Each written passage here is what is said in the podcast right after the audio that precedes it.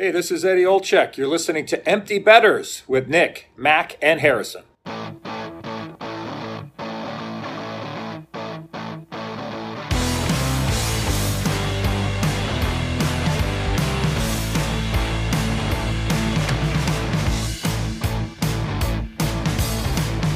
Good morning, everybody, and welcome back to episode 98 of Empty Betters. I'm your host, Harrison Scholes, and I'm going to toss it across the screen to my co-host, Nick Manella. How are we doing, buddy?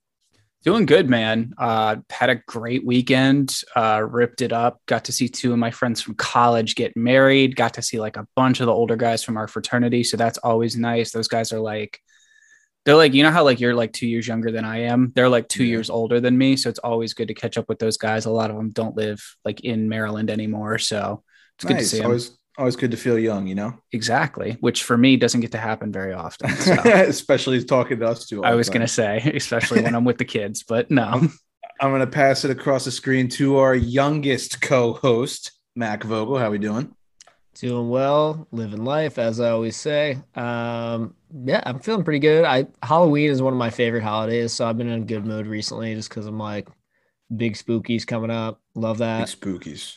Um, good shit.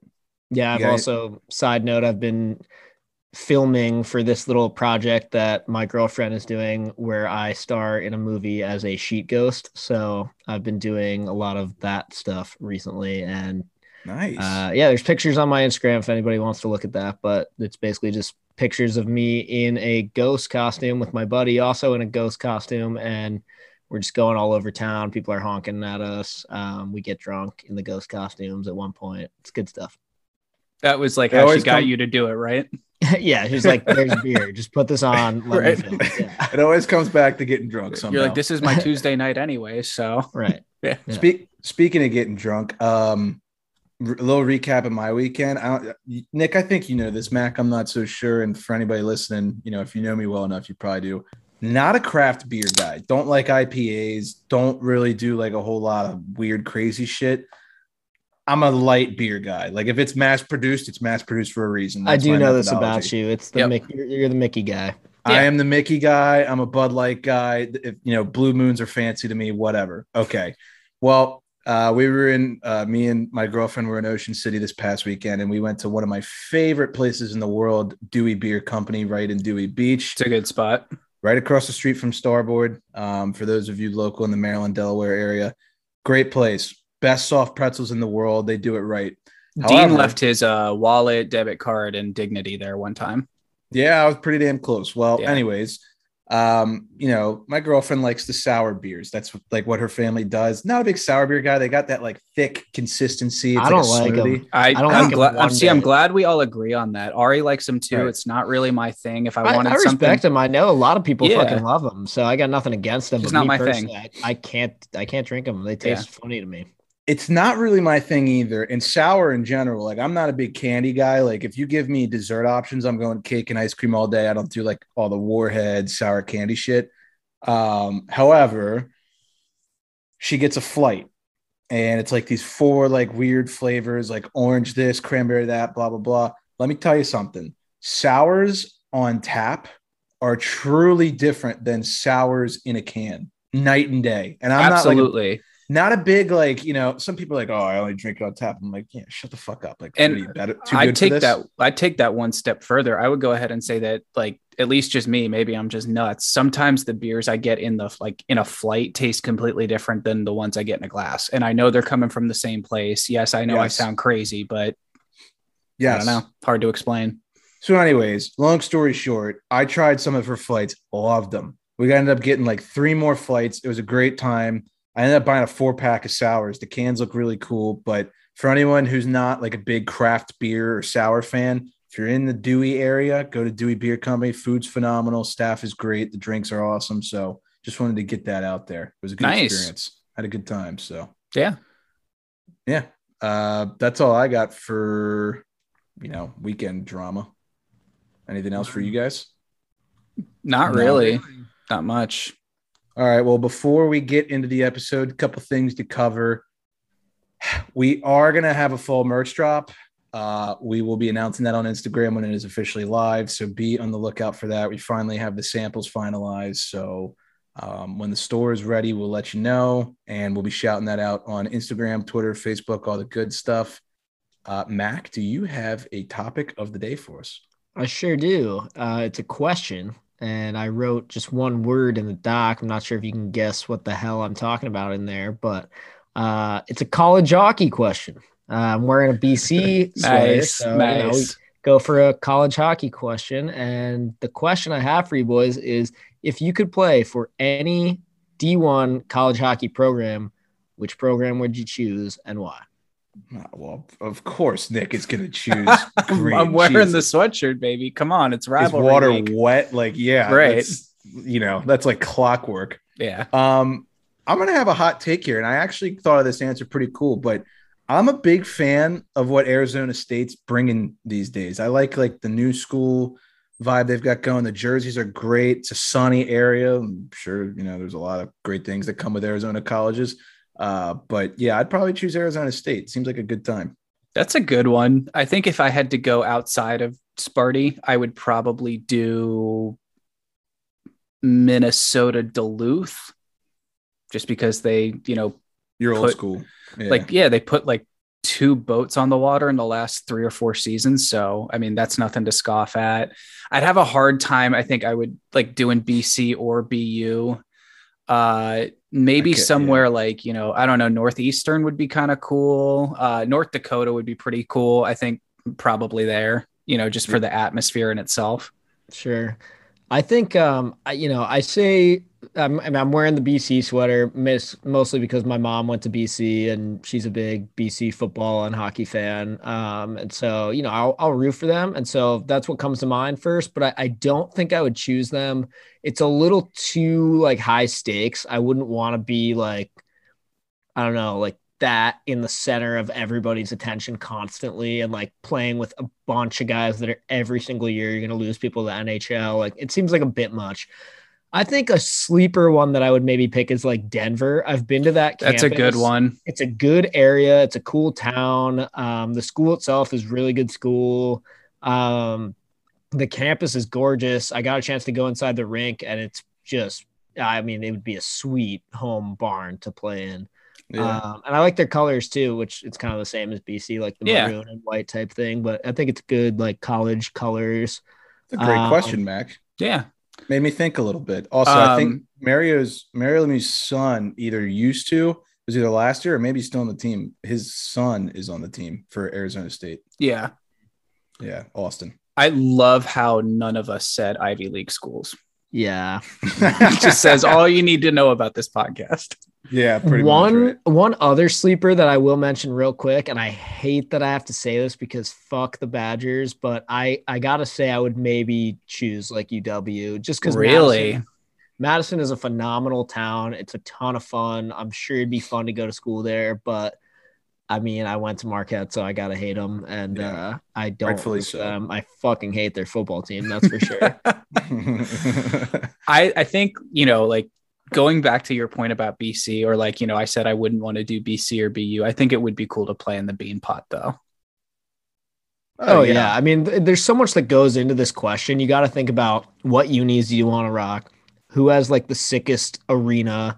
What city would be fine? You know, that's why it'd be like, fuck, no, n- not going Right. to North Dakota because it's like, what the hell are you going to do around there besides play Play some hockey for North Dakota. That's it. Um, but you also, I guess, don't want to have too many distractions. Like if you go somewhere like super sick, like, well, I guess none of them are really in like crazy. Like there's no like LA Air- school or like Arizona State, isn't it? Isn't Okay. Arizona State like the biggest, co- like population wise? It's like one of the top five. what part of Arizona is it located in? Do you know? No fucking clue. Couldn't tell you. Okay. What I do know is that I think they have like over 60,000 students. It's like top five in the country in terms of Okay. uh, Wow. student population. It's Interesting. huge, massive school.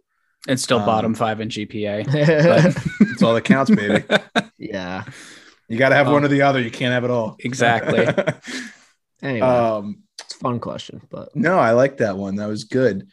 Well, we got a lot to cover in today's episode. We're uh, you know two weeks into the NHL, so before I toss it off to Nick for the league news, let's take a minute to talk about today's sponsor, Brackish Life. If you're like us and grew up on the water and outdoors, then Brackish Life is perfect for you. They have a wide selection of gear from UV shirts to hoodies and hats. It's Real Bay apparel made by Real Bay people. Head to www.brackish.life today to check them out. A little salty, a little fresh, Brackish Life. Brackish Life has also teamed up with Rink to Reef Chesapeake Bay to preserve the area many of us call home. Rink to Reef repurposes broken hockey sticks into oyster restoration habitats. Brackish Life donates a portion of their proceeds to Rink to Reef to further preserve the beautiful Chesapeake Bay area. Support this great cause by checking out www.brackish.life today. Nick, all yours. All righty. Well, let's get uh we're gonna start with a hot hand, and that hot hand belongs to Connor McDavid. Uh it is his league. We just happened to watch it really. Uh if you look at his numbers, he's got 13 points in five games so far this season. And don't look now, but the Oilers are five and oh. Just saying. Uh this is absolute. I don't even know what adjective to use. I can't describe how much he's dominating. Uh, 13 and 5 is nuts. He's two points away from three points per game. Big math guy over here. If he were to keep up at this pace, he would eclipse the 150 point mark, which is crazy to think about. Raise your hand. What's up? This is gonna fall off. You think? I don't know, man. For the team, it Yep. absolutely. Yep, Team. right there. team. Yeah. Now listen, fall off. I think the Oilers He's are like I mean, we know he's winning the Art Ross. We know he's Yeah. gonna, you know, be well over 100 points this year, you know, by miles. 100? Yeah. I'd say well over 120. I, I think we could be talking about the other number too, but you know, it's just I just cannot, after everything I've seen for the last 10 years of watching the Edmonton Oilers, tell you that this is going to continue. They won't. I mean, they're not gonna be this good all year. They're No. they're go- No. they're gonna definitely level out. I think he. I think it'll be similar to last year, where like he and Draisaitl will hold fifty percent or more of like the total points scored by that team by the end of the year. But I mean, I think what he's doing It's is nuts. somewhat sustainable. Like I don't think he can do it quite. I mean, obviously, you know, you're gonna you're gonna fall off a little bit at some point, but I fully expect him to be like again above 120, like Harrison said, maybe even higher than that. I don't know. Well, let's It- talk for a second crazy. about the the poll we had on our story today. Harry, I think you were the one that put that up there. It was Whitney's quote saying that McDavid is the best player to have played in the NHL to this point. I- I don't understand how you can say that that's not true. You know, and let to clarify the the quote for those listening, if you haven't heard it, Whitney on Chiclets was saying that um, McDavid is the best player who's ever played in the NHL. Doesn't mean he has the best career. Doesn't mean he has all the On records. pure talent alone. it doesn't mean he's the winningest. It doesn't mean he's the best leader. But on pure talent alone, yeah, I don't. I don't know how you disagree with that. I mean, this I guy's you could standard. make This guy's standard is 120 minimum. It's crazy. Mac's gonna say something. go ahead. I uh the only thing that I would add to this conversation is just that I think it's hard for me to commit to that answer based on the way it's worded, like the best hockey player. And like when I think about that, I feel like you got to think about all the elements of hockey, which is why I would almost change it to be like the best like offensive player or something like Best that. talent. Yeah, maybe. like best talent makes sense. I agree with you there. Best but the skill one- set. yeah, the one reason why I'm like kind of held back is because like his physical part of the game. Like he doesn't hit, he doesn't like do like I don't, you know he he's not like a physical guy, and I think that's part he's, of hockey. he's not like I mean, if you let's be real, if you were gonna pick like the most complete hockey player of all time, it's Right, Gor- it's right. Gordie Howe. Like it's just not even up for debate at this point. Right. So, but I don't like if, with you. if you would pick the best player, everyone says Gretz. You know, it's hmm That's what I'm saying. So it's just I, there's there's definitely like subcategories to it and stuff, but I just want to like add that little footnote because I feel like when you talk about the best hockey player that we've seen to this point, there's so many things that are aspects of the game of hockey, and like maybe I'm overanalyzing it, but I don't know. That's just what I think. So I get what you're saying, and I agree. I have a tough time saying he's the best hockey player. He's definitely the most eye-catching and probably skilled player we've ever seen. Um, but man, if he gets one or maybe two cups and he keeps putting up numbers like this and he wins an Art Ross from now until the year 2027 every single year, Plus, I mean, he's going to be up there. Like, how much more is it going to add to that discussion if he right. leads the Oilers to a Stanley Cup? Exactly. If he does it with the Oilers, it means a whole lot more than if he jumps ship and you know goes somewhere with and then you know, Sports Center becomes unbearable with 99 and 97 comparisons for the next 40 yeah. years. So yeah, it's just crazy what he's doing. I mean, if you have time, watch the Oilers. He is can't miss television. They play Wednesday night against the Flyers on uh, in Philly, so you have Eastern time zone there. Put it on. I mean, it, it is truly incredible to watch. Zach Hyman is a goal per game player on his line. Like it's crazy.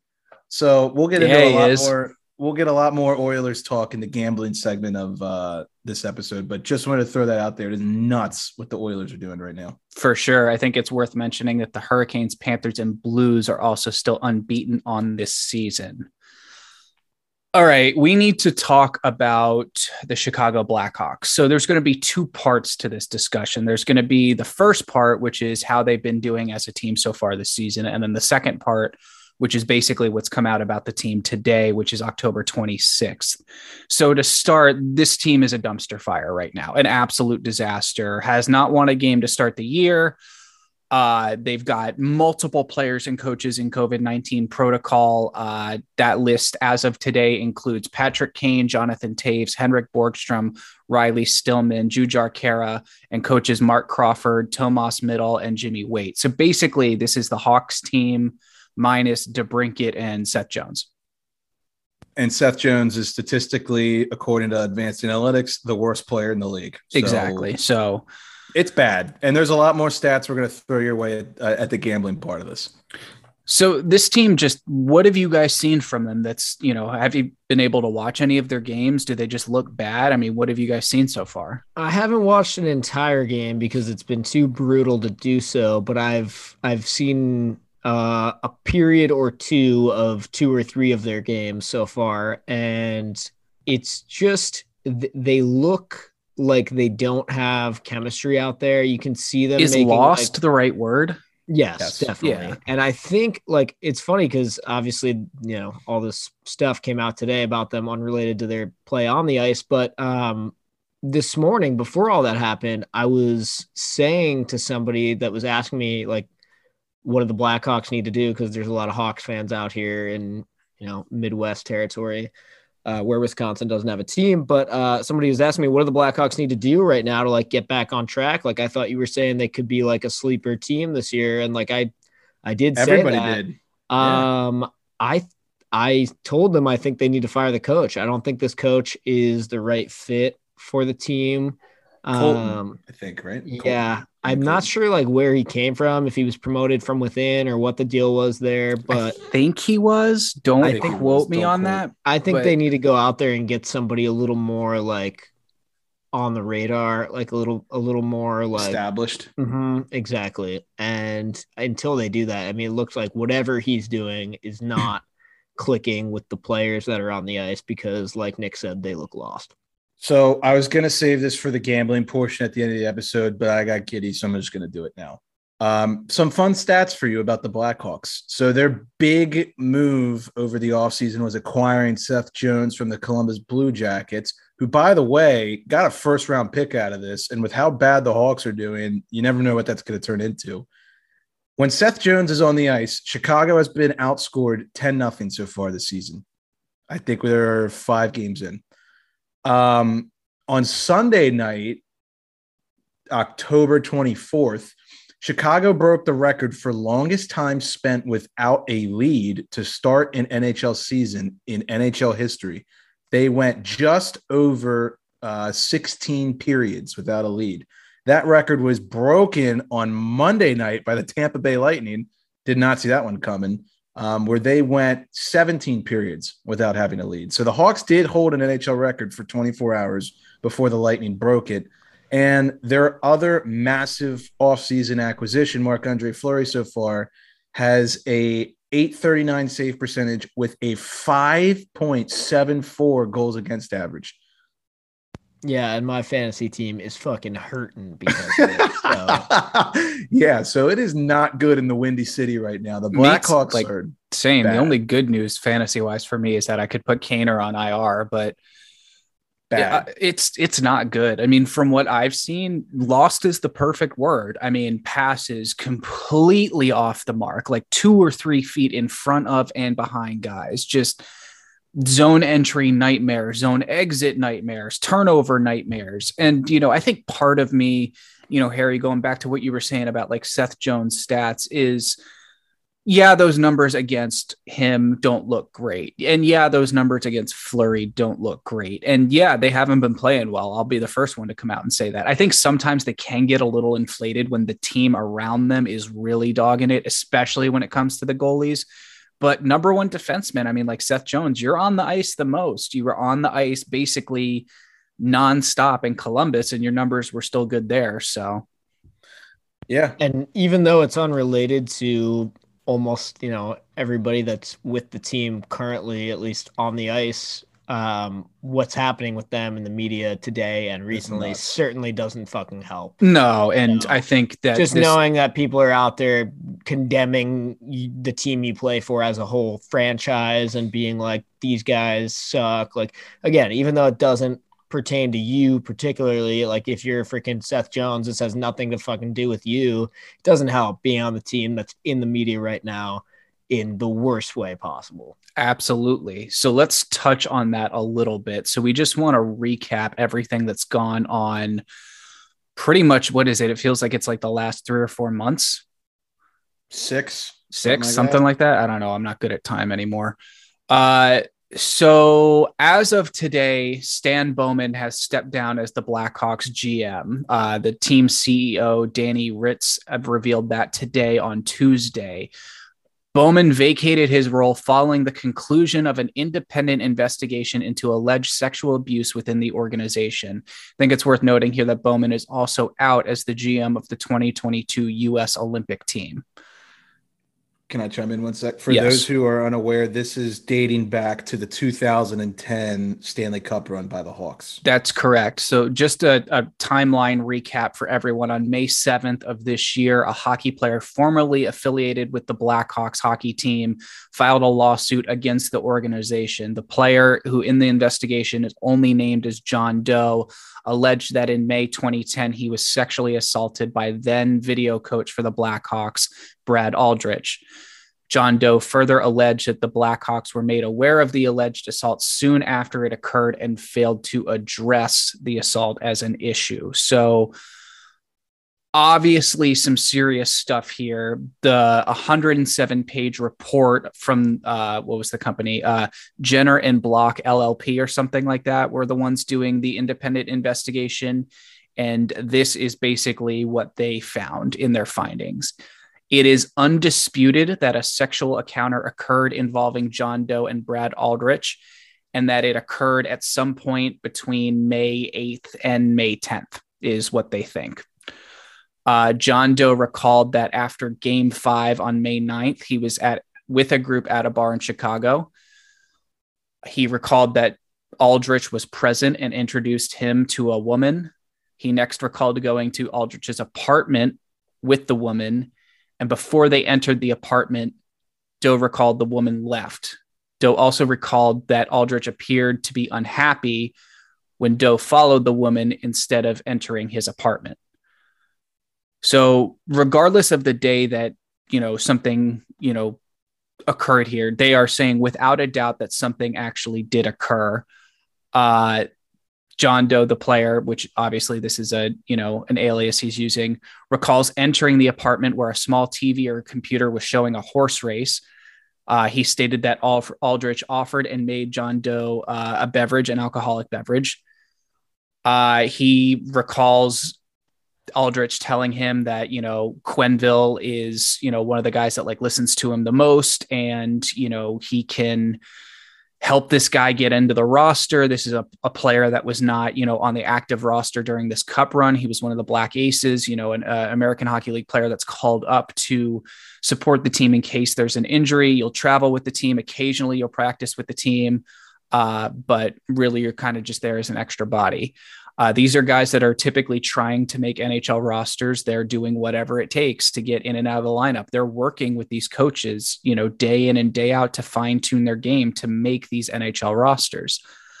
Uh, one of the you know findings from this investigation, unfortunately, is that this coach used that power and this leverage to force this situation to happen uh, Doe stated that uh, Aldrich invited him over to make him, uh, you know, he texted him saying like, "Hey, I know you've been in a hotel bar for a while, or like you've been in a hotel for a while. Why don't you come over? We'll talk about your game a little bit. We can watch some hockey. I'll make you some dinner, you know, that kind of stuff." And I think it's fair to point out that that's really not that uncommon for a, another member of a hockey organization to do. If you guys, you know, guys leave their homes at 14 and go live with billet parents and older teammates and you know older coaches will often step in to you know drive younger players places or help them out with stuff you know we saw it with you know Auston Matthews and Mitch Marner, they were living with Patrick Marleau. You know, Sidney Crosby li- was living with Mario Lemieux for a while. This isn't, you know, too far out of the question for, you know, players to do this. Ovi lived with the Caps owner for like six months when he first came to the States. Uh, so, you know, what seemingly was a nice gesture ended up in uh, the, you know, the inevitable sexual assault occurring that night at the apartment. Uh, John Doe states that uh, Aldridge basically took out a, a souvenir Chicago Cubs baseball bat and threatened that if he didn't, you know, go through with this, that he would not only never play in the NHL but never walk again. So ultimately, at the end of this, uh, you know, the the Hawks decide to you know remove some of their staff. Frank Seravalli announced that the NHL is going to slap the organization with a two million dollar fine. But I, I think at this point, my my question to you guys is, you know, it's just how how could someone something like this happen? It's just, just horrible. Yeah, I I mean the report I just got home from work and um, I read a couple pages of it. I think you and Matt got to dive into it a little deeper, and it's to put it mildly disgusting. Um, Which like bad. before anyone goes and reads this, like please like exercise caution because there's some. It's, it's about very, as graphic as you could get. Yes, it's very graphic. So obviously horrible. Um, you know I don't really have many more comments than that. I mean, there's not really much to. I, am kind of at a loss for words. I guess is what I'm saying. I don't want to say there's not much more to say, but I don't. I don't know what to say personally. As me, Harrison speaking. Um, you know, there are still active members that were a part of that 2010 Chicago team that are one on the Blackhawks, two in other organizations, and three play pivotal roles on the Blackhawks or in the other organizations that they're on now and it makes you wonder what is going to take place. And you know um, i don't want to build this into a speculation but one of the names that is brought up in the report is joel quenneville who is right now head coach of the undefeated florida panthers and one of the stanley cup favorites going into this season. And you have to wonder what's going to take place now because you know, if you're on Twitter, you're seeing that he denied allegations of him knowing about this uh, back in May of this year. And now, after you read this report, we're in October. It seems like, based on the report, that he knew all along. And there's direct quotes that prove that. So I'm not going to sit here and speculate, but I think it's worth noting that there are probably going to be some moves or actions made probably right after this podcast drops, to be honest with you, um, about some some changes around the league. Yeah, I would definitely agree with you. Um, I'd say, excuse me, I, that the one thing that's already been done, uh, finding the Blackhawks two million dollars, although that is well over the typical fines we normally see in the NHL.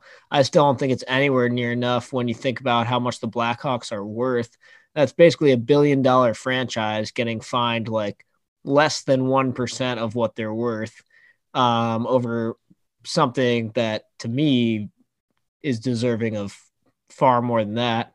Um, or not even just fines. Like I, I'm surprised they don't have to lose like draft picks or you know have to like clean house or like I, I'm I'm just very surprised that there wasn't give up the championship else. too. Yeah, is the one- honestly, one, of the things I saw all over Twitter today was Yeah. people calling for it. But Yeah, that'll never happen. But Yeah. um, um, Harry, you made a you know a great point is the fact that you know Panthers coach Joel Quenneville and Jets GM Kevin Cheveldayoff were made aware of these allegations in 2010, and one of the troubling quotes that surfaced was that they basically said like the team had worked so hard to get to the Stanley Cup, you know, to the conference finals and to the Cup final that they didn't have time to deal with this, or they couldn't Right. deal with it right now, which is just it blows your mind to think about that.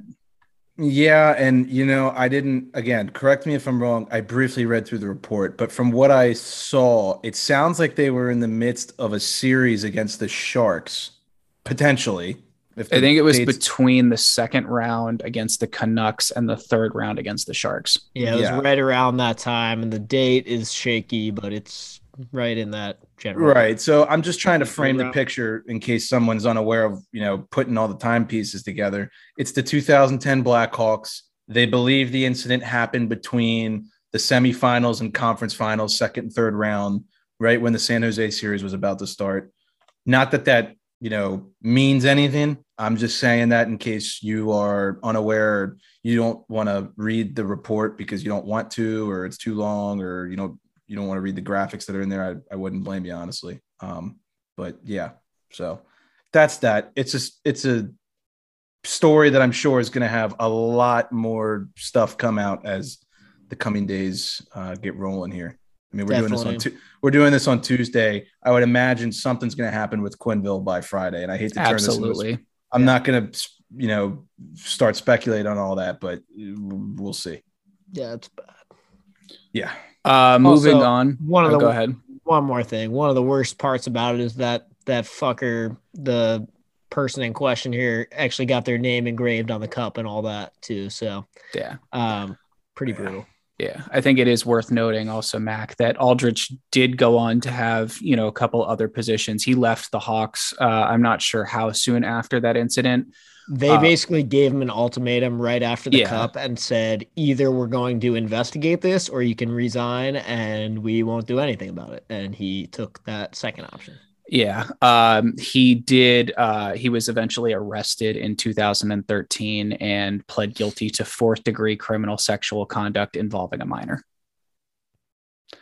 Uh, let's go ahead and move on. Uh, the Toronto Maple Leafs. I want to talk about them. Uh, the what the most overreaction prone fan base in sports. But well, I'll say what we everything we just talked about with the Hawks being a dumpster fire right now makes this Maple Leafs team look like they're golden.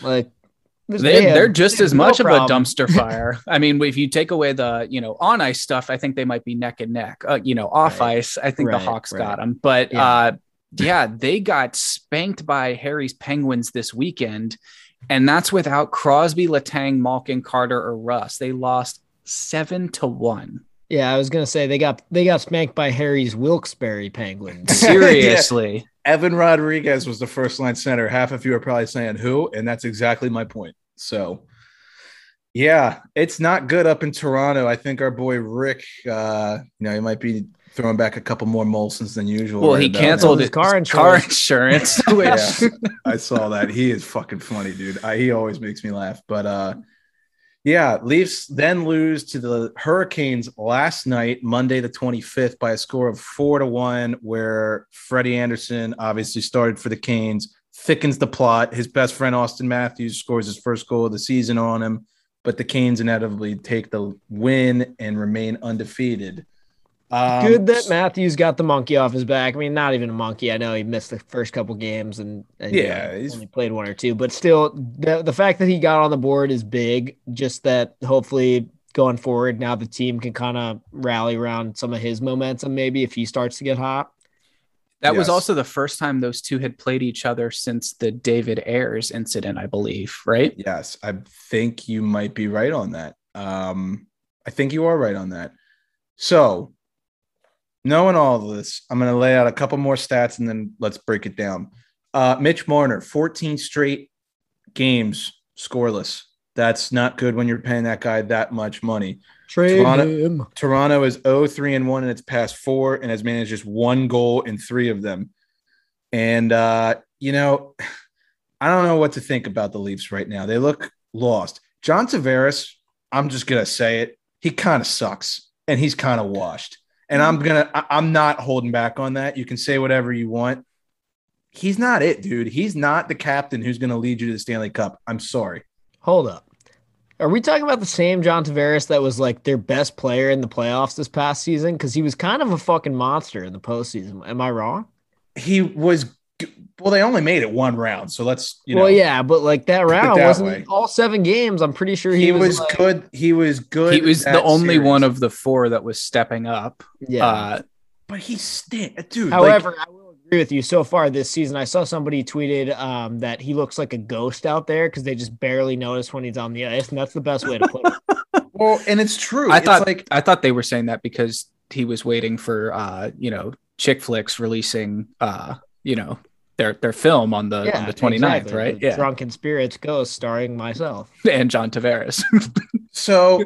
Sheldon Keefe is completely on the hot seat. I'd say Kyle Dubas is slow. I mean, he's probably on the hot seat too. Everybody on the Leafs is on the hot seat except for I'd say Matthews, Rielly, Marner. I guess actually Nylander would be safe. He played really well. in I don't think. Rielly's gonna like even if they kept No. Morgan Rielly throughout this year, they're- they can't re-sign him next year. Dude, if I'm Morgan Rielly, I don't well even want to ship him. fucking resign. I Right. don't even want to resign here. Why would you? No, He's the whipping boy. he is And big time. So if you guys don't, if you're on Twitter and you like comedy, um, the Oak Leafs is one of the best Twitter accounts. I know Stephen Baker follows him now. He probably found that out through the pod. Let me read you a series of three tweets that went down last night. First tweet during the first period. I hate to say it, but I think I've noticed Tavares on the ice about three times this year. He's an absolute ghost. That's the tweet that Mac was referencing. Start of the second period. This team is an empty shell. I don't know else to how, how to put it. Start of the third period where they're already down three to one. This is like watching a relative you dislike slowly die, which just made me fucking laugh so hard because the the dislike part is what really throws that comment, uh, you know, over the hills. But uh, I guess what I'm trying to bring this full circle is tomorrow night we have the drama bowl, as I will call it. We big have time. on Wednesday, October 27th, the Chicago Blackhawks versus the Toronto Maple Leafs at the United Center in Chicago with everything we've just talked about for the past 20 minutes. I don't know what to think about this game. I have no clue. Mac, you you have a big like you're just laughing. I'm like, It's what do you think? yeah, gonna it's gonna be a funny one. It's gonna be two teams desperate to be like, no, you suck more. No, you suck more. Like, What's the I bigger know- story? The Leafs winning or the Hawks winning? Uh, I don't know, dude. That's the that's the crazy part. Depends if the Hawks are still. Wait, when is that game? Sorry, hold on. Tomorrow night. Okay, then yeah, they. I was gonna say depends on the Hawks if the Hawks can win before then, but that's their next game. So Yeah. yeah, And so I guess, you know, what I would say is originally before all this Blackhawks off ice stuff broke, um, I was big on the over for this game. I really am. I think that when you have two teams, especially the Leafs, considering Kane and Toews are on COVID protocol, when you have the Leafs who are this desperate for a win playing against an organization on the ice and off the ice that's beat down this much, you have to think the Leafs are going to put up like four or five. I, they have to. What's what what what's Fleury's GAA? You said it was like five and a half, right? Yeah, exactly. So I think the over tomorrow is kind of a lock. The only way I don't think it hits is if Chicago literally just doesn't score and the Leafs whip them five nothing. I can't imagine Right. Chicago's coming back from this. yeah, it's tough because Fleury, you got to think at some point he's gonna click and and be Fleury again, and I that's what worries me with betting against this Hawks team is like how sustainable is it for them to literally not win a single game? Um, now again, betting your bet isn't necessarily against the Hawks. I like the over as well, I'd say, but again, the Hawks at some point, Fleury is gonna not Snap suck. it. Yeah. Yeah. And I agree with that. That's kind of why I'm leaning over. I I smell five three all over this. This smells like a five three, like four to three in the third. Empty net seals it. Over will probably be set at like six and a half. That's kind of how I'm feeling this out. I think I'm right on that. I have no, I have no idea what to expect from the Hawks. I mean, they're missing their two best players, so I don't know. Um, Nick, any thoughts? Yeah, I like that 5 3 range. I could see that happening. I could also see like like 9 1, you know, like well, you, you just gotta think. You have to think the Leafs are gonna fucking snap out of it and just crush them. Not saying they will. I'm not rooting for them. I'm not betting the Leafs. I'm betting the over, but the Leafs have to put up like five or six. They just have to. Yeah, I think I think they're watch the game be one nothing down. I look like a total moron. That's probably what's going to happen. Yeah. But speaking um, of total morons, can I was going to say, speaking of they just have to. Do we want to? Move on? That's what I'm literally already laughing about before we talk about. Yeah, I hate both of you. So the stupid fucking Seattle Kraken and stupid fucking's in bold on this uh, notes we got here. But the stupid fucking Seattle Kraken dropped their first ever home game at Climate Pledge Arena to the Vancouver Canucks and Danny 4500. Uh, 4-2 the final score.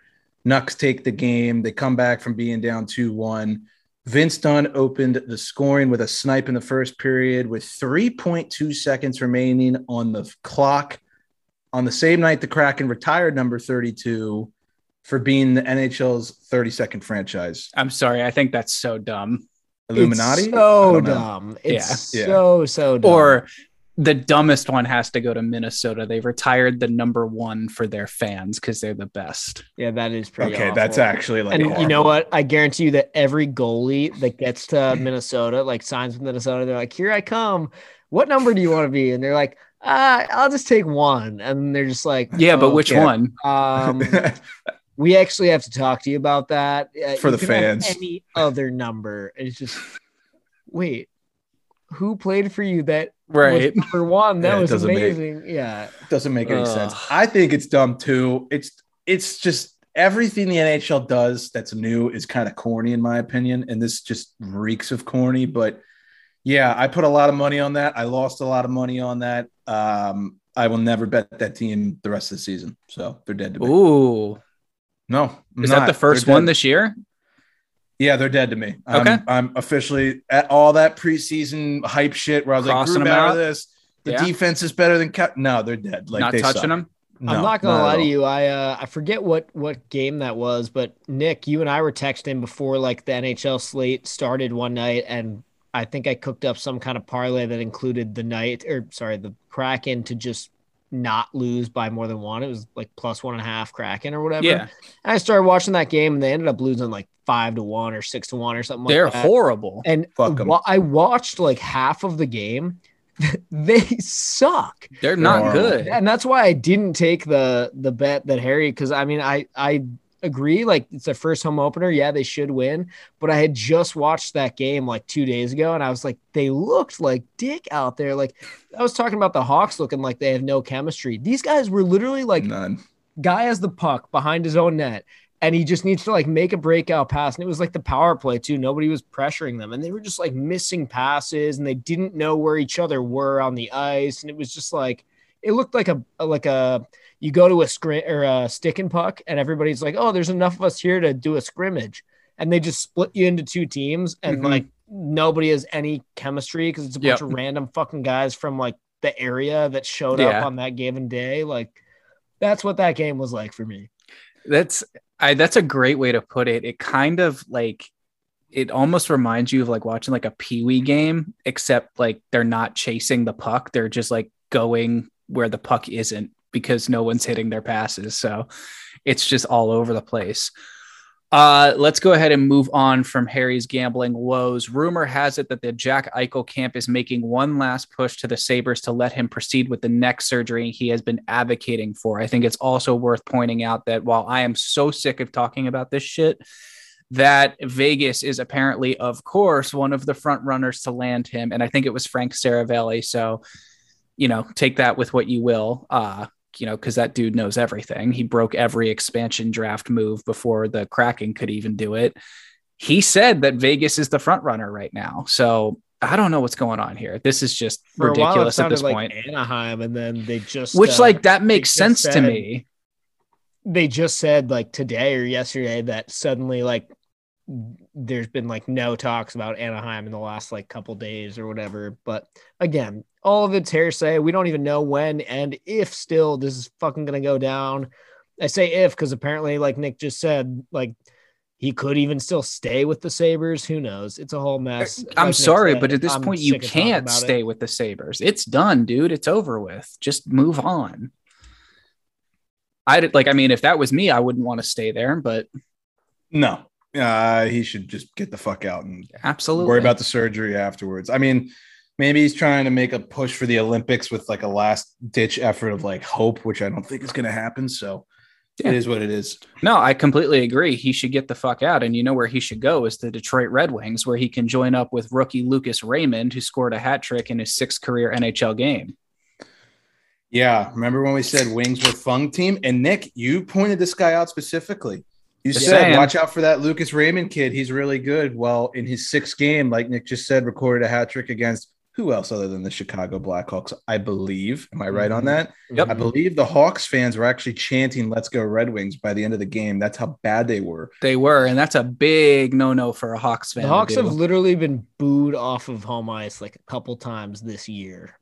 Yeah. Uh, Raymond became the second teenager in franchise history to record a hat trick, joining Hall of Famer and current GM of the Red Wings, Steve Yzerman. He became the third teenager to record at least four points in a game for the Red Wings, joining. Tell me if you've heard of this guy, Gordie Howe and Steve Yzerman. So Yeah, once or pretty wild. twice. Those guys Good could company. play hockey. Can confirm.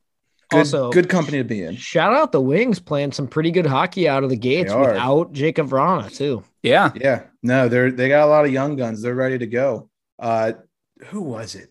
Um, Nick, what's that? What's that defenseman? more Sizer? exciter. Yeah, dude. He doesn't give a fuck. He's No. tough. Like, Yeah. he not only is he offensively good, he's tough as shit. Like Yeah, I think that's one of the Louder. things that, and he came out of, um, he's German. He came out of like the German Yep. league and everything. And I, I think one of the things that people don't realize is how tough it is to play in that league. Those guys do not give one single fuck, and they will run you over. Yeah, I can't remember. Oh, Nick, I'm sorry. No, go ahead. I just was gonna say I can't remember who he was talking to. It was one of the like tough guys around the league. I can't remember what game it was, but um maybe it was the Canadiens and I maybe it was Josh Anderson. I don't know, but Josh Anderson's a tough customer. Yeah, And what's it? How do you pronounce the name? Sizer? cider. Cider.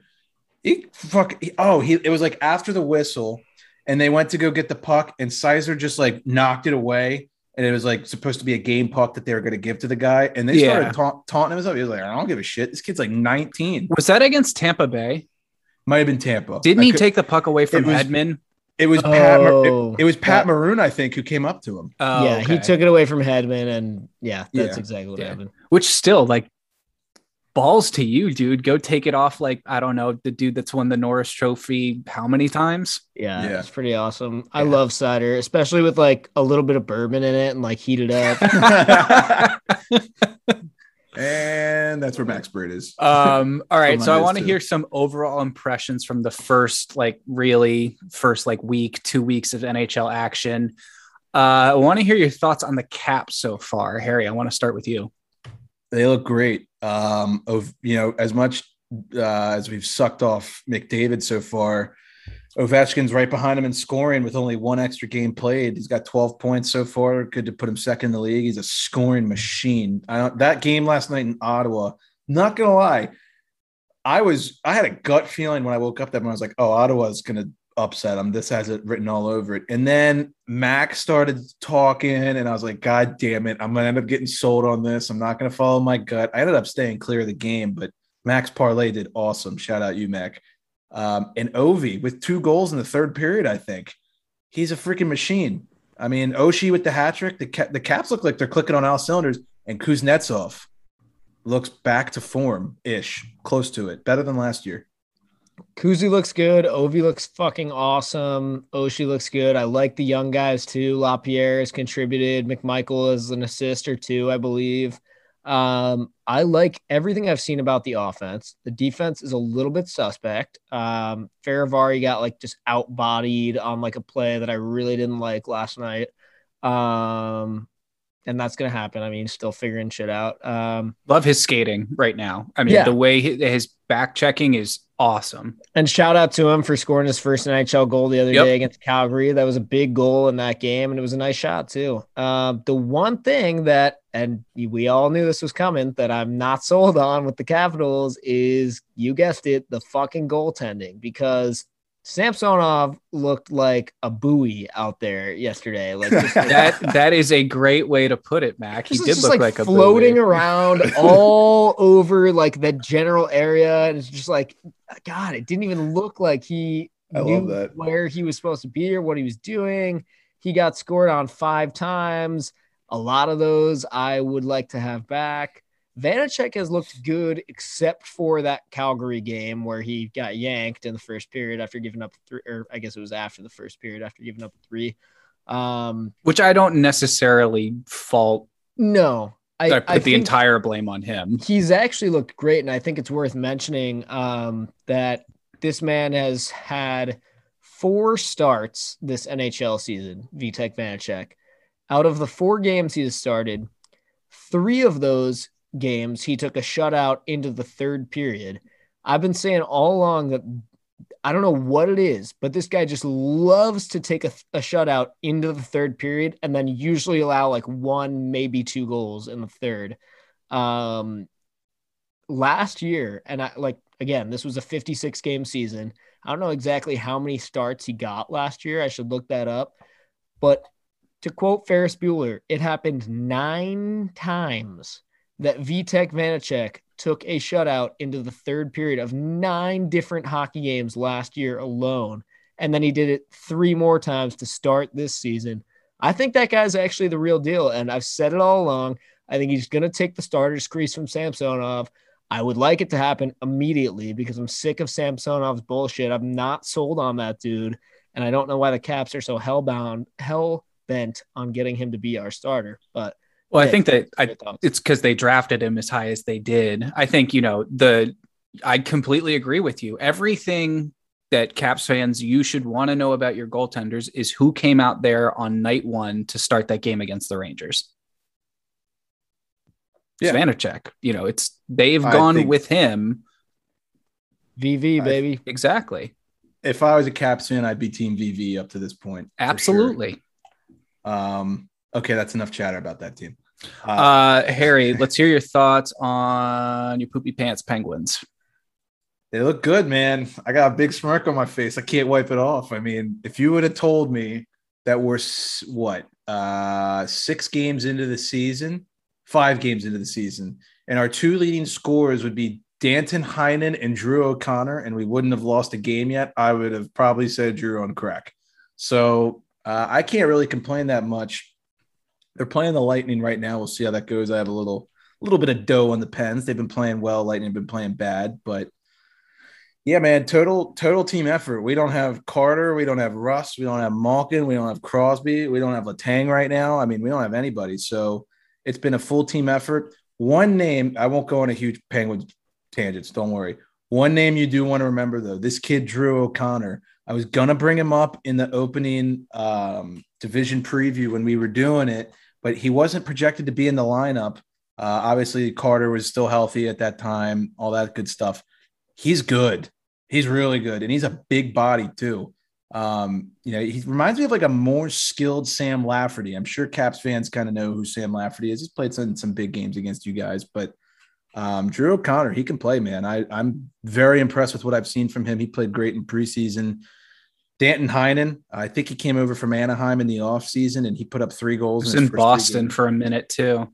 Yeah, he's looked he's looked sharp. So, you know, when when the boys get healthy, uh, that'll be nice. I'm still looking for more out of Kapanen. I expect him to have a huge season. Doesn't have a goal yet, so keep an eye on that. But Pens look good. I'm I'm happy with it. What do you think of the goaltending so far? Jars look good. Um, I don't know. I should have tweeted this out, and I apologize that I didn't. He's actually 16 and one in his last, or I'm sorry, he's 16 1 and two in his last 19 games regular season at PPG Paints. So I knew Wow. that stat. That's I'm telling you, like up until the playoffs last year, he was good. Like he's been to an All-Star game. He played well last year. He just fell apart in the playoffs. A goalie that I'm, you know, we're familiar with that around here in Pittsburgh. But um, yeah, I, I think he's been good so far. I'm not going to hate. Um, that game in Florida, you know, that was tough. DeSmith started that one. They came back and beat us, but Florida's a wagon, so I can't really complain. Pens look good. That's it. I'm done. You got anything? What- okay, thanks. What about the rest of the Metro? Well, I think it's a no-brainer that the fact that the Caps and the Penguins are both off to a good start only means more trouble in the Metropolitan Division because we said at the beginning of the year we expect the Islanders and probably the Hurricanes to be the top two teams in this division by the end of the season. I'm not ready to jump ship on that prediction just yet. I still believe that in my heart. Uh, but that just makes it that much more complicated because the fact that the Pens and the Caps are neck and neck. No, we're only a couple of games into the season, but I was certainly hoping that, you know, with the Pens missing as many guys as they are, they would fall. I, I was hoping for them to have like a Blackhawks or a Leafs type start where they like don't get their first win until like their fourth or fifth game. Then they would lose a couple more and they have to do the classic thing where they're like playing catch up all season. But don't think it's going to be don't think it's going to be that easy. Uh, it's looking like it's going to be just about as competitive as we expected. Yeah, to back that up, Mac, uh, the Metro is the only division in the NHL right now that does not have a team with a losing record in it. I actually just saw that. You want to know another fun stat? If you combine the records of every team, don't include the overtime losses, the Metropolitan Division is 28 and 7. That's a 4 to 1. That's a 4 to 1 win to loss ratio. Wow. Again, not including overtime losses, but that's fucking nuts. Wow. Yeah, the worst Yeah. record in the Metro is the Flyers. They've only played four games and they're two one and one. Just for point of reference, the or the Central has two teams that have not won games yet through six games, and the Pacific has three teams that have one win. Okay, so I know that next in our topic discussion, we're talking about ESPN broadcast. Fuck Steve Levy. That's all I got to say. I don't have much. Let's talk about the Blues. The Blues, guys, you two sold me on them in those division previews, and man, did they look good. I feel like they've had like a couple fluke years ever since winning that cup. That's still a good hockey team. Yeah. They're Yeah, a great, they're hockey really team. good. Yeah, they. David uh, Perron is a monster. I'm Monster. so glad that I drafted him on my fantasy team. He is That's a really good fantasy move. And Nick, I know we talked about him a little bit, but that guy Jordan Kyrou, he's popping off. yeah, now. He he's looks real awesome. Yeah, he So- looks really good. I think he's going to be like top three forward for them at some point. I would. Yeah. I wouldn't be shocked if he was the team's leading scorer in two or three years. Yeah, absolutely. I would agree with you on that. Um, While we're talking about them, real quick, do you think that Tarasenko is going to play there all year or get moved at some point? I don't know. He seems pretty happy there right now. Yeah, it's tough. I think I read a Frank Seravalli tweet about him still wanting out like a week ago, but dude, he's got like six points in five games and scored an unreal highlight goal the other night. He I mean, still wants out, apparently, but at the same time, he's doing well. The team is doing well, and doesn't sound like you know. I mean, I know it's early, but I still wouldn't expect the Blues to be sellers at the trade deadline. I expect them to be Mhm. buyers, and so for that reason, I kind of think he'll be there all year. yeah, if they keep playing like this, I don't think he should want out at all. So good for them. I mean, I like I like the Blues as a team. It's hard to really root against the Blues, I would say, unless you're a Hawks fan or something. But um, yeah, yeah, exactly. Nice jersey, Uh, Mac. Thoughts on the Sabres so far? wow. Um, they thumped the Lightning the other night. I mean, talk about two teams that I were on the complete. so. They were two teams on the complete opposite side of the spectrum last year. Collide in the first or what the fifth game of the season, and the Sabres upset the Lightning. I think they were like plus one eighty on the money line. Would have been worse if they were on the road. I mean, I guess we can tie the conversation together. The Lightning look awful. They set the Horrible. rec. They had set the record for longest time uh, without a lead. As I stated earlier, they broke the Blackhawks record the day Oh, after. They did win two games, but they were both in overtime, so technically they didn't. They never Yeah. led. Yeah, They never elapsed time in a game with a lead. Correct. Um, I don't know. I mean, to be honest with you guys, I haven't really watched much of either. uh, up to this point? Do you guys have any more input? No, I just the Sabres have been pretty impressive. They're four one and one to start the year through six games. And I think for everyone that would have just assumed that they would be 06 and 0, you know, you have to say hats off to them. For sure. And like I want to assure everybody they will still be one of the worst teams absolutely by the end of the year. It's great that they're off to a good start, and I'm glad that their fans can have some enjoyment before all the chaos. But there will be chaos, and it will be in large quantities throughout the year. For sure. Real quick before we get to some signings, injuries, trades, and suspensions, we just want to highlight the three stars of the week from NHL.com. The first is Kyle Connor. He led all scorers with five goals, three assists, and eight points in three games, tallying multiple points in each contest. Connor McDavid's the second star, scoring three goals, having five assists for eight points in three multi point performances. And Ilya Sorokin is 3 0 1 with a 0.99 GAA, a 971 save percentage, and two That's... shutouts on the year. And that is the only thing bailing me out of the fact that I also have Fleury. I literally have like the best and worst goalie on my fantasy team, and I'm he looks keeping Fleury on the bench until he figures this fucking shit out. He looks really good. So before we hop into any other signings and all that nonsense, we just want to remind everyone that summer may be over, but there's still never been a better time to get out on the water. If you're looking to finance that new boat or yacht you've always dreamed of, well, you're in luck because the Yacht Lender is a specialist in marine finance. With partnerships with 15 different banks, he is the right lender for whatever vessel you may be in the market for. Backed by Trident Funding with over 25 years as an industry leader, the Yacht Lender has the expertise and know how to finance the boat of your dreams. Don't wait. Apply today at www.yachtlender.com or check him out on Instagram at yachtlender to see others who have already gotten out on the water. All right. There's never been a better time to get in the water than October 26th. Let me tell you something. Exactly. You know, bring your he mountain climbing gear and freeze your balls off. It'll be great. Did, did he have the the Fort Lauderdale show in there somehow? Because he's leaving tomorrow. Aren't those over with now, or did I cut it out too early?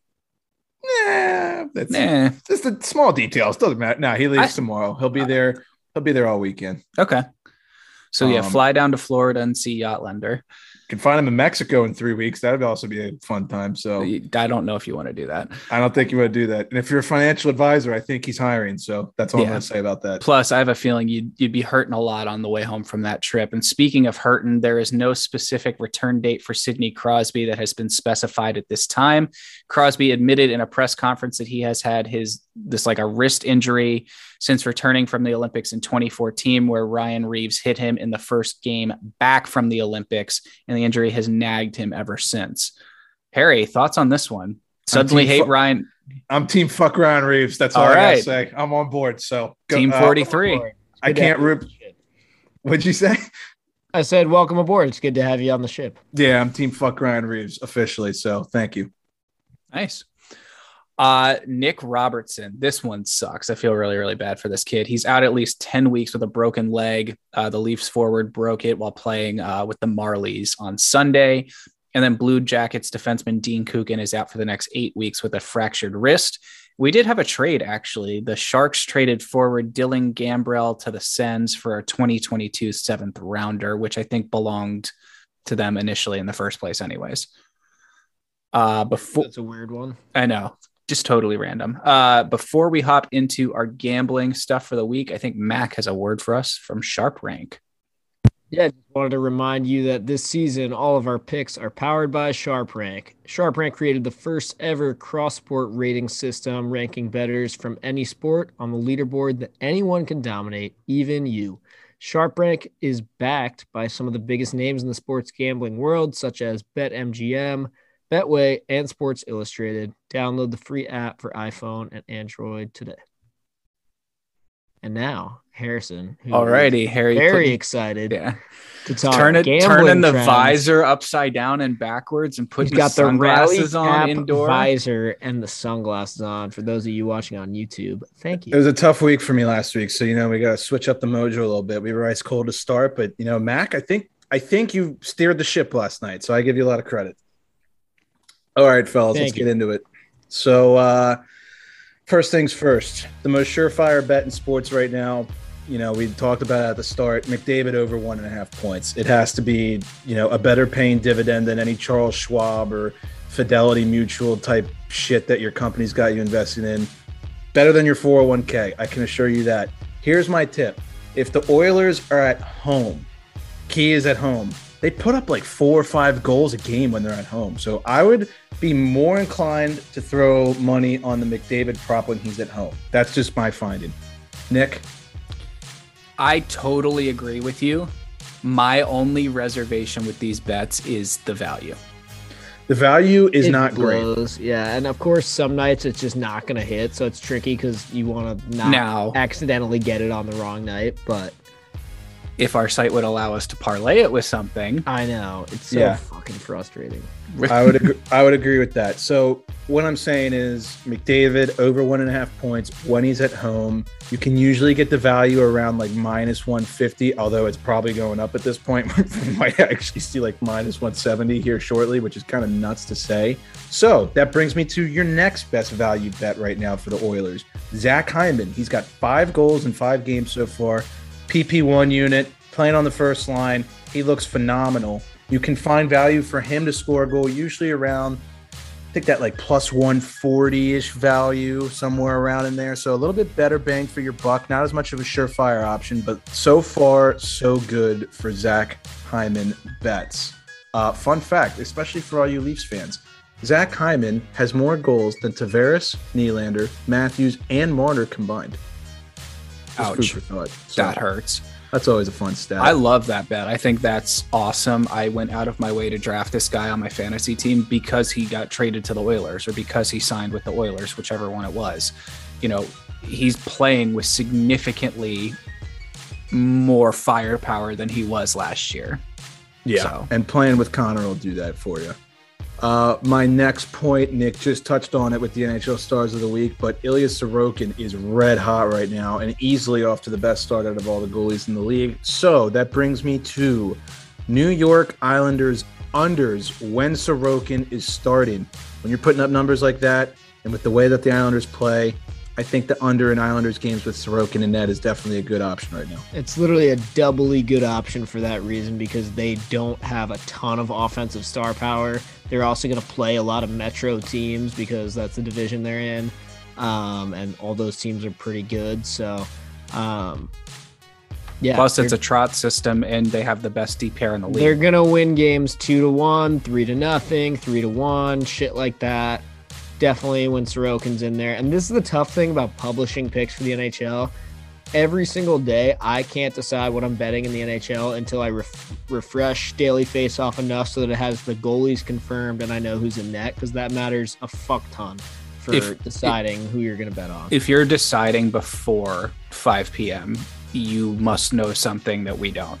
yeah, It's like basically starting quarterback for for Yeah. those who Yeah. are you know kind of new here. So yes, seeing who the goal is is very important. I would say if Islanders are at six and a half, definitely under six, under five and a half. Eh, think about it, see who the opponent is, but probably under is what I would say. Six is Um, always nice too because you do get the push. Yes, agreed. Uh, Lucas Raymond, we talked about him earlier in the show, but the rookie sensation for the Red Wings looks red hot right now. So keep an eye for him on prop bets. That's probably going to get you some good value just to get a point. Forget the goal. Two more to go along with him. DeBrincat with everyone out for the Hawks. Their goal scoring is going to have to come from somewhere, and all that guy does is shoot the puck. So I would do him. Him and then Kubalik. Kubalik's a good one too. And then Miro Heiskanen. He's got two or three goals to start the year already. I know he that's might tough. be back. I know that's tough for a defenseman to do a pro- like a prop to get a goal, but if you're feeling dangerous one night, It's always great value for Yeah. defensemen. So he's always a good one for like one or two points too. Yeah, absolutely. Uh, Conor Garland, six point six game point streak, six and six. Can't argue with that. Showing consistency, so why not? Canucks look uh, okay so far, uh, especially if they're playing fucking Seattle. Uh, the Penguins have yet to lose in regulation as we're recording this. They are playing the Lightning right now, as I said earlier. Uh, they've been dogs. They're dogs right now at home. If you would have tell me how many times the Penguins have been underdogs at home in the last 10 years, it's not often. So take that as a gift. They're playing well. It's because all the stars are out. Very So- good point. you know, I would uh I would be a little more confident in the Pens even with all the stars out. And Drew O'Connor, prop bets, mentioned him earlier. Keep an eye. Uh, five games into the season now. A lot of degenerate gamblers, and I know one in particular who listens a lot. You first period junkies are nuts. That's way too much adrenaline for me to just hit it right off the bat. First period unders for the Lightning. The Lightning are the only team in the NHL so far who have not scored in the first period of a game. And if I'm looking correctly right now, as I'm getting a live update, the Penguins and Lightning just ended the first period 0 0, another first period under for the Bolts. Keep an eye on that. I can't explain why, but that's a stat that's useful. That's six straight games where the Lightning haven't scored in the first. I, th- I think they also just tend to not give up goals in the first too as a team. They tend to like to play out that first period zip zip. That's actually a good point. Maybe just the under in general for games that they're playing in for the for that first period. Right. Yeah. So something to keep an eye on. I know that's a big, uh, big thing for the DGens out there. So uh, keep an eye. Panthers five and zero start. Probably the best team that's left that's undefeated, other than maybe the Canes. Uh, the value sucks for them, but I just think that's worth noting. Might want to Uh, wait and see this week. Yeah, especially yeah, like we said with the Quenneville stuff, we'll see. Uh, game of the week, the Drama Bowl. We already touched on it once, but here's my breakdown of it. I probably wrote way too much, so I'll go through this quick. Uh, the Leafs are in shambles, and the city of Toronto might riot if they keep this up. The Leafs play the Canes on 1025, where they lost. Uh, so knowing that, they are going into the Blackhawks game on Wednesday, the 27th. I don't care who's in net. I don't care about any of that shit. It doesn't matter. This is one where you don't need to look at the goalies. I'm taking the over in this game. I don't care what it's set at. Matthews, Marner, Nylander, Tavares, Rielly, they have to put up like four goals uh, at least. I'd say five. I say five three written all over this. I hope I'm right. I will be going heavy on the over tomorrow night. So full disclaimer, I'm on it. Nice. What do you guys think? I think over's a good one for that game. I think with Yeah. the way that the Hawks defense has been, and yeah, I think the Leafs are going to have to wake up at some point. I mean, they can score. We know we have that, or they have that firepower as a team. I mean, they wouldn't be paying all that money not to get it. So, yeah, it's going to wake up sooner or later. You would think. Mac, thoughts? You got the hot hand. Yeah, I, I like the over in that game. Makes sense to me. I think that the Leafs will probably win, but I don't think I'll be messing with any money lines on that one. Yeah, I agree. totally random prop, but Nick Jensen to get a point lately. I mean, he's been skating really well. He's been assisting. I mean, he's you know on like two big goals the last two games. He He's scored the other night. sure. Yeah. Uh, Nick, He also should have one more then. goal than he does because he scored. Well, he shouldn't. It was offside, but he scored Correct. a rocket of a goal in that Yeah. home opener uh, against Yeah, the it was nuts. Rangers, and it got called back because we were way the fuck offsides. But nonetheless, he scored a rocket that didn't count. So Absolutely. Uh, moving on to the next portion of our gambling segment today, we are going to give you our future picks for the NHL Individual Player Awards. That's the Calder Trophy for the best rookie, the Norris Trophy for the best defenseman, the Vezina for the best goaltender, the Art Ross for most points, and the Rocket Richard for the most goals. So, to get us going here with the Calder Trophy for Best Rookie, it will be the Florida Panthers goaltender Spencer Knight coming in at a plus 1,000. Mac, who do you have? I have Cole Caufield at 300, one of the more obvious picks, but I. That's what I said before the season started. and I'm not not so sure I agree now, but it's also early, so Yeah. I, you know, it's kind of hard for me to, you know, say that Spencer Knight's going to win this when Bob has actually looked somewhat decent, but It looks um, great. Yeah. Yeah. I had Spencer Knight as well, so I'm with you. Yeah. Uh, Norris, interesting take for me on this one. I'm going to go Jaccob Slavin at a plus 1700 solely on value. I think this is a guy that, with a team that's as good as Carolina is and can score as much as this guy can, and I with think- Freddie Andersen and Nat a lot of the time. I think he can put up a lot of points and they can be a good team. And it's like all that is just going to roll into him having a Norris season. That's what's going on in my brain. It is good value. I, I don't hate that at all. I took Cale Makar for plus 350, another slam dunk, but I really think he's going to do it. Yeah, I mean, it seems to become more of an offensive defenseman award, and there is no better offensive defenseman right now than Cale Makar, in my opinion. So Avalanche will turn it around. Um, slow start, but I fully expect to come back at the end of the season and you guys yeah. be 100% correct. Yep. Uh, the Vezina for best goaltender. I'm going to go with Marc Andre Fleury. I know, stay hot, Nick. Uh, plus 1,000. Not off to a great start, but I have a feeling he's just going to turn it around and go back to back. Those odds have to have changed. Oh, the, so just as a like general rule of thumb, we we uh, listed these before the season started. All the odds yeah. are from before the first game was played. So right. this is kind of us seeing how things have aged a little bit. Yep. The Fleury one that might be plus 10. I'm just going to go ahead and start doing this to it. So. Yeah, adding zeros to yeah. it. Exactly. Yeah. I uh, I still like my pick. I went with Connor Hellebuyck. The Jets aren't as hot yet as I thought they would be, but I'm sure they'll get there. I still love this team to make a lot of noise this year, and I think the only way they do that is from super strong goaltending by the super strong goaltender, U.S. born Connor Hellebuyck. I'm with Mac on that plus 1000. That's a great pick as well. Uh, the Art Ross, who did you guys have winning this one? If you oh, pick anything other than McDavid, you can all say wrong. it at the same time. Three, two, one. McDavid. Connor McDavid. Yeah, he minus two eighty five. Like he's yeah. minus. Uh, you know, before the season started to win to win an award. Right. Yeah. Uh, nice. And Rocket Richard, we uh, we have three different answers on this one. Three, uh, yeah, completely different players too, which is kind of cool. Uh, Harry, go first for this one.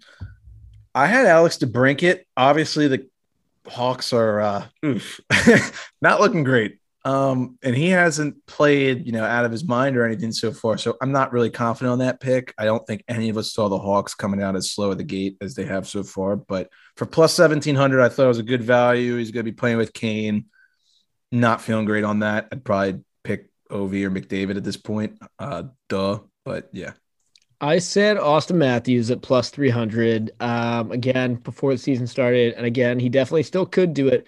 However, I'm mad at myself for this one because I'm such a homer. You know, I always want to pick caps people. And I really almost did pick Ovi for this one, but I like kind of smacked myself on the wrist and I was like, don't do it. Don't be a homer.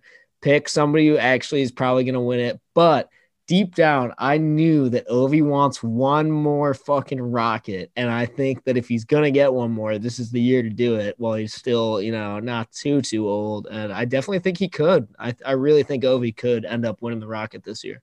Based on his start to the year, I mean, it looks like he, he, definitely could. Uh, my choice was Nathan MacKinnon at a plus 1700. I know that this guy was held out uh, of That's the lineup for a couple, but you know, at that value and with the level at which that guy can score, I don't think that's too far off to say. I think he will win a Rocket Richard at some point in his career. Yeah, I would definitely agree with that. And if you know, it weren't for the COVID start and you know things kind of running through the avalanche right now, uh, I think he'll be all right. Yeah, absolutely. All righty, gentlemen. Well, that about wraps it up for all we have today. Do you guys have anything else before we hop off? Uh, do you want to? Okay, never mind. no, we can. Let's do it. Uh, all right, here's the rule. Uh, three minutes. If we can't do it in three minutes, then we stop right there. So it is. Mac and I played a game last week where we listed uh, NHL players by their jersey number to count from one to 99. This week, the challenge is these all come to us from the people at Bar Down. Uh, the challenge is reciting the alphabet A to Z using NHL current and former player last names. All right. So I want to see if we can do this, but each of us gives an answer for one. Yeah. So we'll do like Nick, you do A, I do B, Mac does C, and then Nick does D. Oh, blah, oh, I was blah, thinking blah. like we each give, but I don't care. oh, I I kind of like it my way. Let's do it. Yeah, that sounds faster. It'll be quicker. Yeah. yeah. All right. So in three, two, one, Nick, go. Daniel Alfredsson. I will. Todd Bertu- oh, sorry. Ah, Todd Bertuzzi. Uh, Chris Chelios.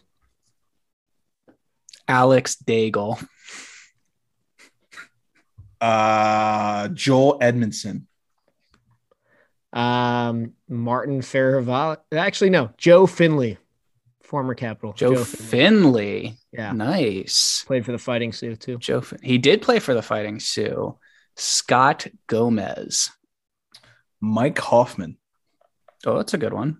Ooh, Alex Iafallo. That's a good one. Tomas Jurco. Anze Kopitar. Uh, the banker, Kevin Labanc. Nice. Uh, Glenn Metropolit. William Nylander. Nice. Alex Ovechkin. That's a good one. Uh, da, da, da. Teddy Purcell for P.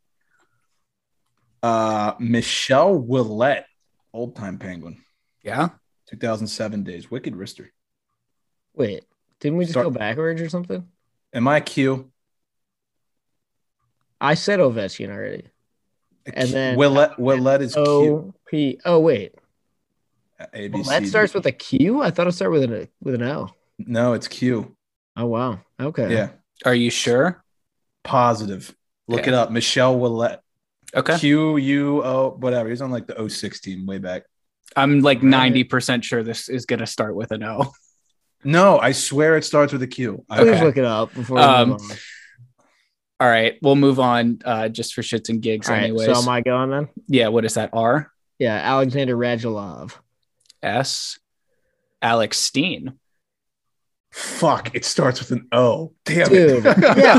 Why would it start with an? Uh, why would I thought it was French. There's also a way more obvious one you could do with a Q. He's still in the NHL right now. I'm trying to think. He's a Uh, goalie. Oh god, this is gonna kill me. He's a Um, goalie. Come on. is he a starter? Why am I blanking on Q, guys? There's a lot of pressure on me right There's now. head coach of the Panthers. Just saying. Well, he's not. Well, Well, yeah, but Quenneville. that- that is I a I thought about Quenneville. I guess he was a player. Yeah. Okay, I'm gonna cop out there. Mac, what was yours? Jonathan Quick. Ah, shit. Yeah, you're right. Pat Okay. Quinn. dude. My confidence could have sold anybody on that. Yeah. what the fuck? Ouellet? I was like, do you know that O comes before P? I could have sold Jordan Belfort on that, dude. Like, oh my god. Okay. Anyways, anyway, I said Radulov, so you're up again and you're with S, right? Yeah. Or- No, I said Alex Steen. So Harry's Okay, got so T. okay. Alex Tanguay. Nice. Three Alexes in a row. RJ Umberger. Pat Verbeek. Ooh, nice. W. Uh, Tom. oof, Tom Wilson. Fuck. I hate nice. that I said There, that. don't even try. There's not one. There's not one. There's yeah. not one. So just move to the Uh, next one. So Y. Yeah. Okay. Uh Keith Yandle, Sonk. Nice. Last one. Z. Is it me or you? Paul Zigomanis. Ooh. Are you sure it's not Mike? Or is it Mike Zigomanis? He played for the Pens. He's a face-off guy. Yeah. There's, there's also a bunch. There's actually more than you would think with Z. Yeah. Pavel Also, that- Baca. That True. came in at three minutes and 45 seconds. So Not a little bad. over. It's probably because of my Q. Discounting Um, the internet search. Nikita yeah, Zaitsev. discounting the internet. Nikita search, we Zaitsev's a good one. We probably broke it, but Yeah. Jakob Zaborov. Zaboral. Mhm. There's a little Zub- shot at Zubov, Zubov dude. Zubov. Dainius Zubrus. There we go. Lots Legend. of them. Yeah. Good All shit, right, well. boys. Good episode. Yeah, we Little try. Brain exercise at 8 p.m. after a full Oh, day of working. Shit, yeah. hey, it's only 7 that. p.m. Don't be uh, True. fast forward in time for me. Right. I'm a liability at this point. Um, okay. well, I don't know my O's from my Q's, but I do know the over is hitting tomorrow night. So happy gambling to all you guys, Blackhawks, Leafs, manana. Uh, Nick, Mac, anything else? All good in the hood. Uh, catch the Xfinity NASCAR race this weekend at Martinsville. The Lachlan Family Foundation is sponsoring Ryan Ellis's car. Well said. Uh, other than that, I don't have anything else. So uh, thank you everybody for listening to episode 98. We are getting damn close to 100. That'll be fun. Uh, and without further ado, Class dismissed.